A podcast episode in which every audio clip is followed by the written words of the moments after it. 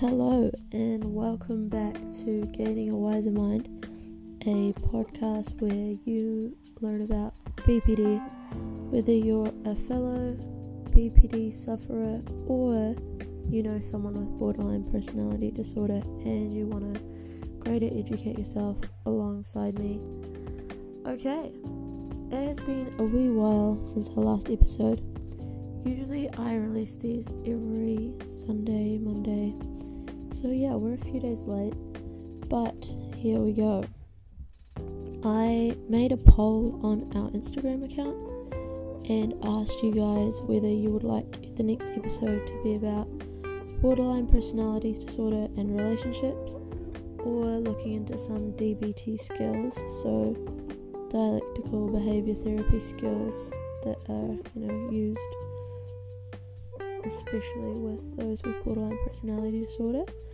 But the results showed a really big lean towards looking at the effects BPD has on relationships. So, that is what we're going to talk about today. So, yeah, let's get to it.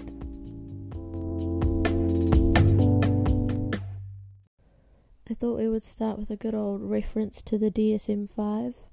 Uh, I don't know if you know what the DSM 5 is, but it's called the Diagnostic and Statistical Manual of Mental Disorders. Uh, I am, in fact, no trained psychologist, psychiatrist, mental health worker, da da da da. I am just spreading the word of what I've learned and what I want to, you know, learn alongside you guys about BPD. But a quote from this DSM 5, which is a very important book in terms of mental health workers and diagnosing those with mental health issues. Um, in this book, one of the um, severe symptoms of BPD talks about intense, unstable, and conflicted personal relationships. And this is one of the diagnostics for, you know, being told you have this disorder. Um, I feel like the symptom about these, you know, unstable relationships intertwines with the one of fear of abandonment. They kind of go hand in hand. So I thought we would start by talking about this and how it relates to not only friendships but romantic relationships for those with borderline personality disorder. When I was doing some research, I came across this psychiatrist called Joseph Baskin, and he talked really strongly about why people sometimes are drawn to those with borderline personality disorder, and then why those suffering with BPD want to draw in so many people, um, which I thought was a good start to look at when we look at relationships. He talked about how people with BPD have really magnetic personalities sometimes they have a really big persona, and a lot of the times, this is because they kind of mold themselves into a person that those that they're spending time with want them to be.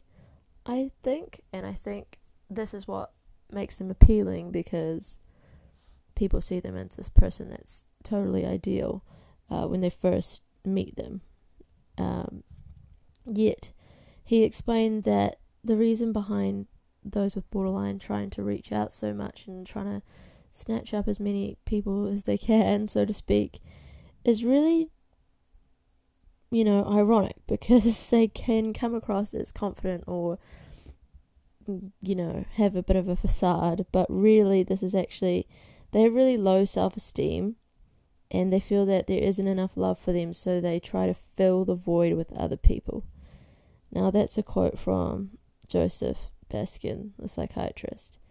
And I really thought that was quite accurate um, for myself as well. Uh, and whether this reflects on your childhood and what you were and weren't given, and you know, later on in life into adolescence and adulthood, your self esteem is so low and you just feel like no one can really love you, but you're trying to get people to fill that void because you can't do it yourself. So I thought that would be a really good place to start and for us to reflect on going forward.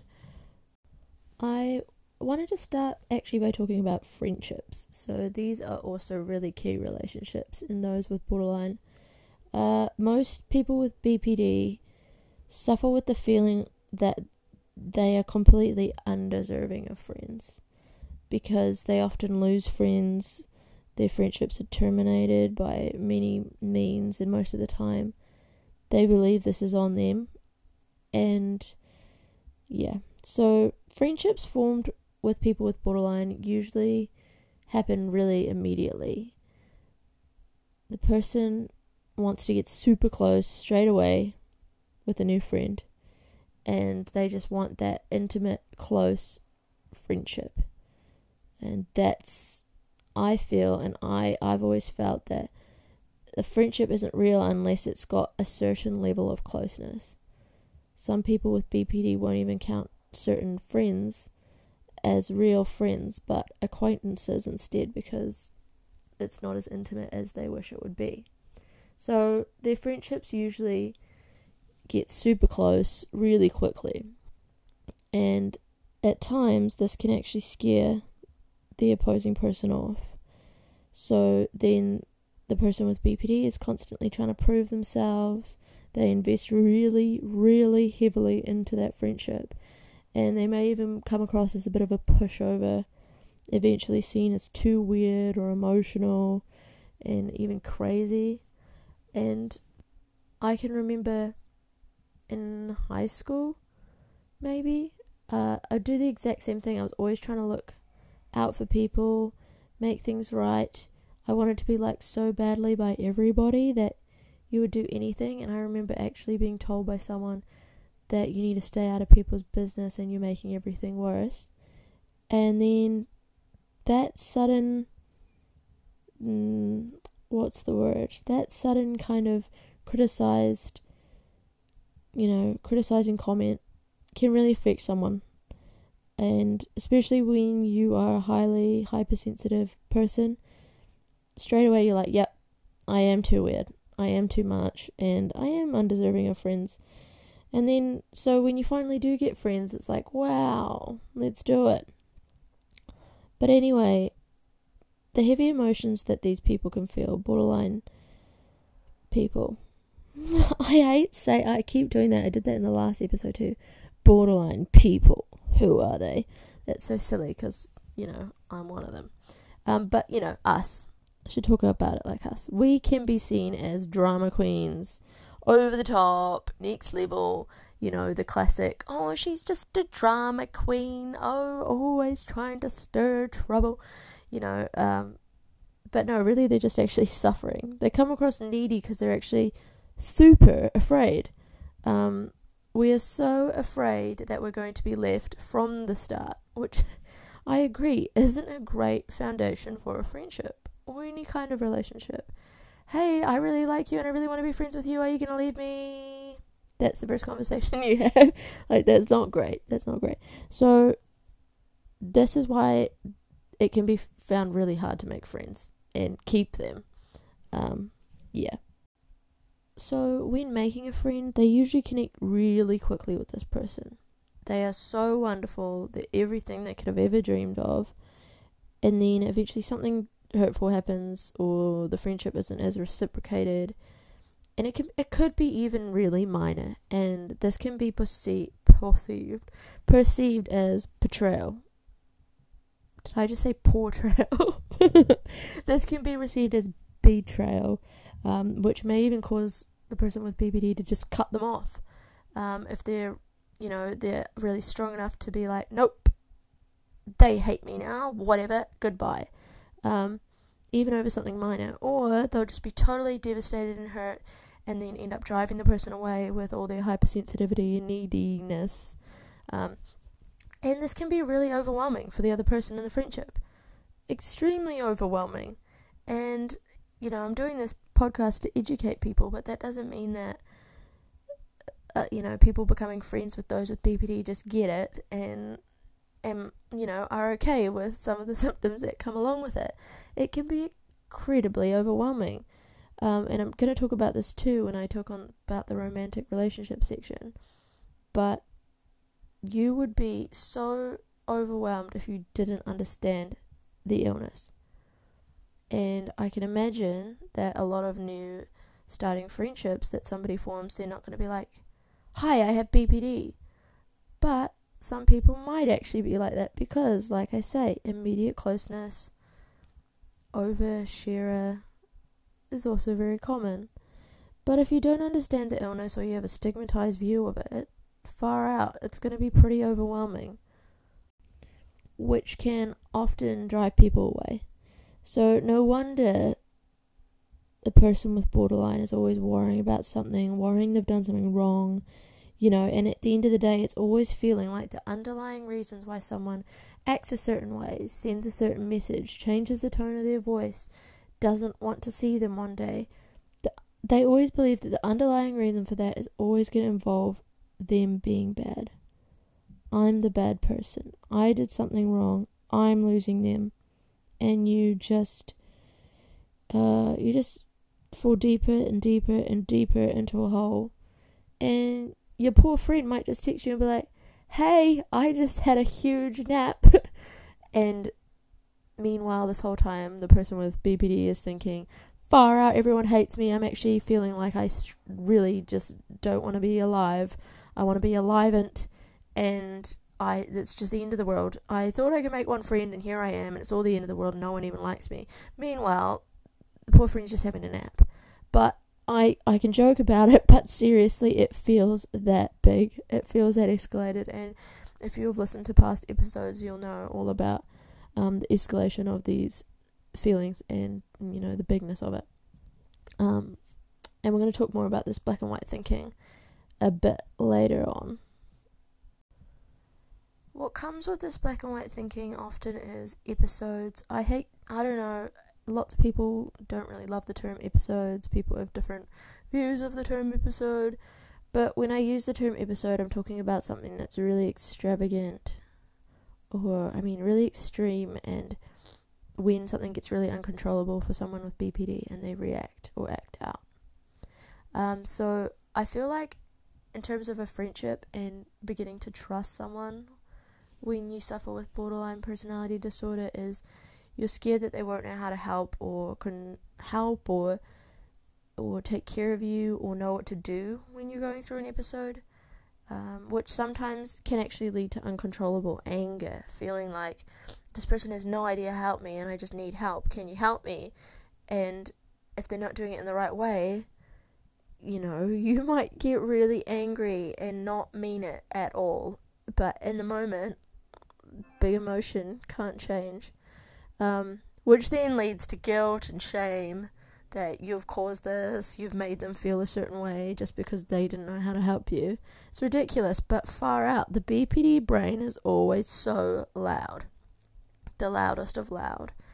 And what comes with that is an immense amount of paranoia. You're paranoid all the time, which can lead you emotionally drained and always wanting to ask your friend whether they even like you or not like all the time. And I can tell you now that if you have a friend with borderline and they aren't asking you that, they they're thinking it all the time. And sometimes it gets to the point where they cannot keep that in, they cannot keep that thought in, and they will. They will literally ask you if you still like them, if you even like being around them. And this can come across as really stupid and potentially childish to someone who doesn't understand the illness but they have very real internal feelings. Um, so, anyway, the way a borderline reacts and interacts with you in a friendship sometimes may be seen as intense or even toxic, as if they don't respect boundaries or understand your feelings, which comes across as, you know, them being way too difficult. Um, but to sum this up on the bit of the friendship front, I can definitely see, even as someone that knows what the illness is like, I can see why people would believe those things, label those with BPD as toxic, manipulative, or intense. And the thing is, that person with BPD feels the exact same way. They feel like maybe I am toxic, or I'm too difficult, or I'm too weird, and they've had these feelings since they were young um, and it's overwhelming. But I can promise you that us with BPD, we're not always we're not always negative, and we don't treat people poorly. And when we do, holy cow, we don't mean it, and we just need some help. so we are we are actually very sensitive people, and we're empathetic and compassionate, and we've got so much love to give. But you know, we're learning how to let that out. So, you know, in terms of friendship, the best thing you could do for someone with BPD is learn about it. I'm thinking in my next episode, I may talk about how you can help a friend with BPD or a partner with BPD. Um, but just know that they are just seeking love, and all of the symptoms that they deal with, especially fearing abandonment and rejection, that makes it really hard to have a stable and a healthy relationship. So, I hope that gives you a bit of an insight into what a friendship is like for them. Okay, let's get into talking about romantic relationships. One of the big old ones. Uh, it's a big deal being in a relationship with someone with BPD. I'll tell you that much. And I can tell you that it's not easy for them or for you. It's just, it's not going to be easy. Um, like we mentioned at the start, from the DSM 5, a symptom of BPD is intense, unstable, and conflicted personal relationships, which I said interconnects with the abandonment fear.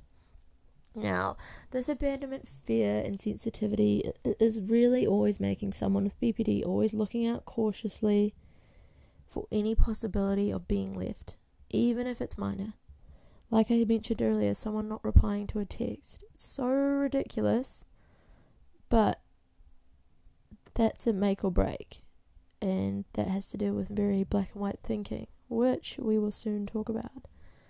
Um, we talk a lot about on this podcast channel all about big emotions. Um, and they're there all the time. And a lot of that time, a lot of that reason is because they're always trying to avoid abandonment. This can even mean when they get really emotionally escalated, they'll be begging, pleading, making public scenes. They can get verbally or physically aggressive. And the sad thing is, that anger, which someone with BPD always uses to express their emotions, I find, that intense anger, that BPD anger that people know of, is actually backed up really deep down by an immense sadness and fear, which causes them to be begging, clinging, becoming even scary because they're wanting to hold on to this person that they love.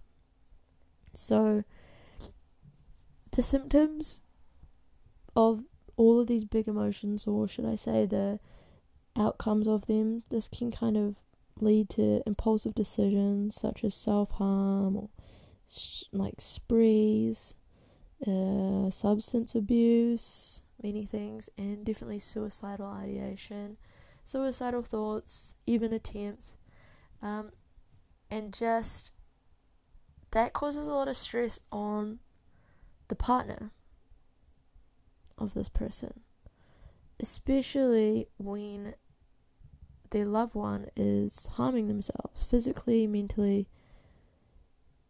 The things that come out of their mouth, they might have suicidal threats, suicide, like real suicidal feelings. That's distressing for someone on the other end, especially if it's constant. I mean, what do you do? Seriously, what do you do? Um, so this can make the romantic relationship pretty unstable, dysfunctional, and the opposing partner can just be like, far out, just wanted to have a normal relationship with someone that's not wanting to not alive every day, you know? But it's not intentional. So, more often than not, it seems as though romantic relationships often end in a breakup with those with BPD, and you know, I'd like to figure out how we can stop that. So, there is a term called dichotomous thinking, I actually did an Instagram post about this the other day on our profile and talked all about what dichotomous thinking actually is, where it stems from, what it means. So you can check that out for a greater definition. But dichotomous thinking is also referred to as black and white thinking. Some people in the BPD community may know it as splitting. It it goes it kind of is like going from idealization to devaluation in terms of somebody, or it goes from black to white, this to that, one extreme to the other. There's no in between. So let's just say black and white are the only colors to exist. Grey is just a joke. Who made up grey? Is that even a real color? No, it's not a thing. And no matter how many people will tell you, oh, it's not always black and white, you can see it like this. Da da di da. Um, yeah, honey, like I wish I could. But, you know, you, you gotta learn. So, anyway, when you start a romantic relationship with someone with BPD, they may have you on a pedestal. They love you, they love you, they love you. One minor event may happen that affects their way of thinking about you, and it totally turns the other way. And this can change many times in moments of minutes, hours, days, years. Who knows? Um, but it happens. So, this black and white thinking really affects the relationships the most, I find, because some days you think your loved one is like this, other days it's like that. And if something minor even happens to trigger someone with BPD, they immediately think something's totally bad or totally good. And it's kind of hard to reason with someone that has that train of thought.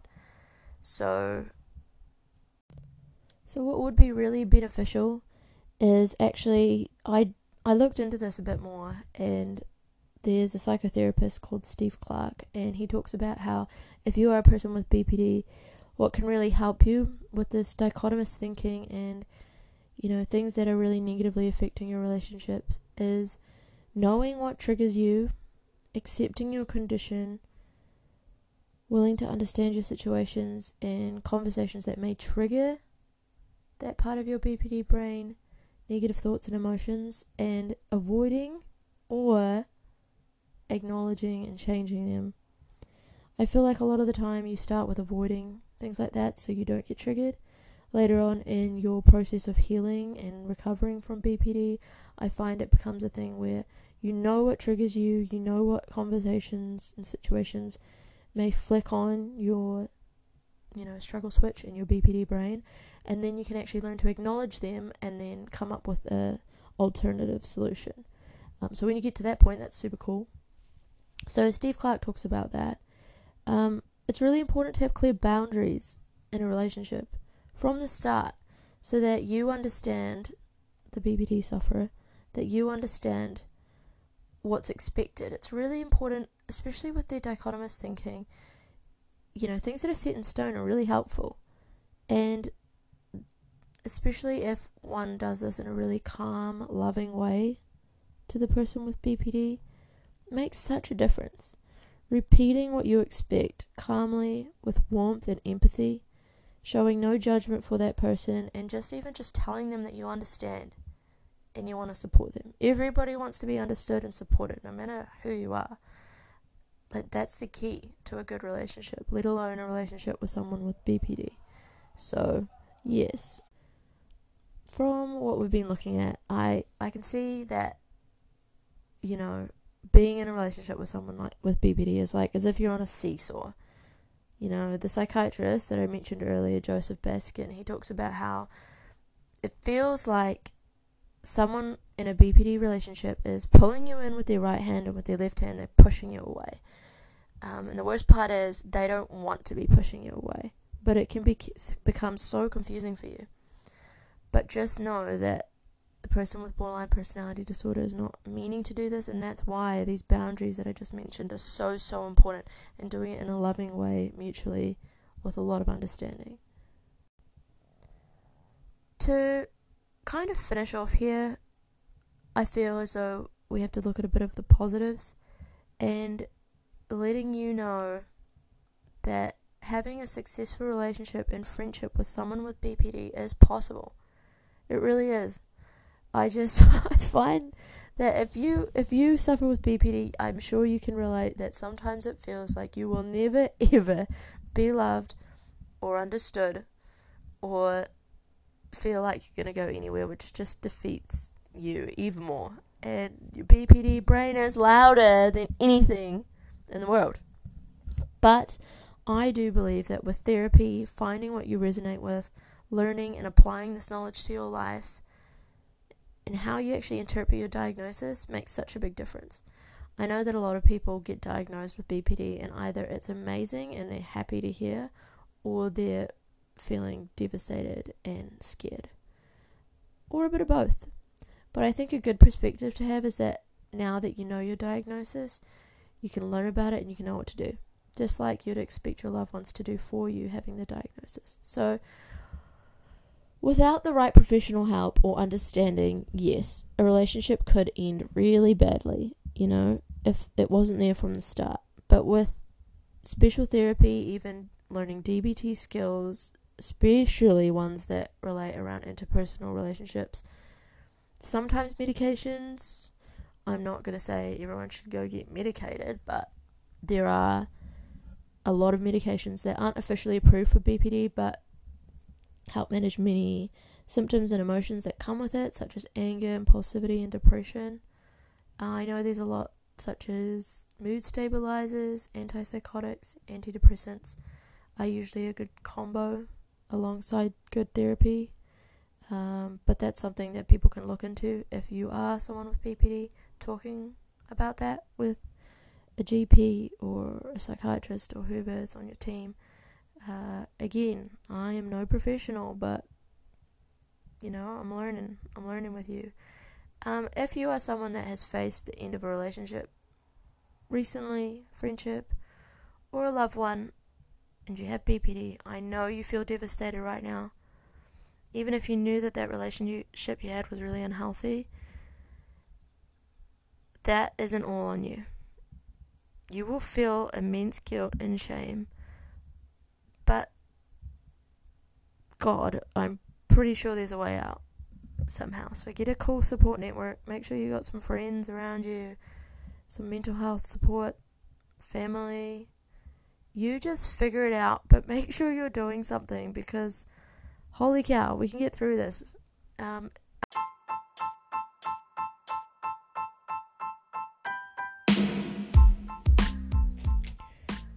yeah, so great. This episode has been a bit all over the place. I'm sorry if it hasn't really made a lot of sense. Putting my ideas into words today was a bit hard, especially with this episode. I feel like relationships are such a big thing with borderline personality disorder and how they work and how to deal with them and all that. So it's a bit messy, but I hope you learn even the smallest bit while having a listen.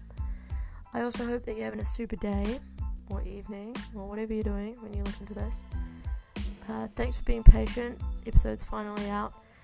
If you are keen to have a episode next time about how if you're on the other side of the BPD relationship, how can you help and how can you take care of yourself. Uh, if you're keen to hear about that, maybe I'll do the next episode. Follow me along on Instagram at Gain a Wise Mind. Find out more about upcoming episodes and posts that we have in between educating people. As you know, we aren't a professional, but we're learning with you. It's nice to have people to resonate with that are dealing with what you're dealing with. Anyway, so I hope you gained a bit of a wiser mind today. As I always say, uh, keep trying to learn about yourself, about others. We can do this. Uh, you know, sending lots of love your way. Uh, take care. See you later.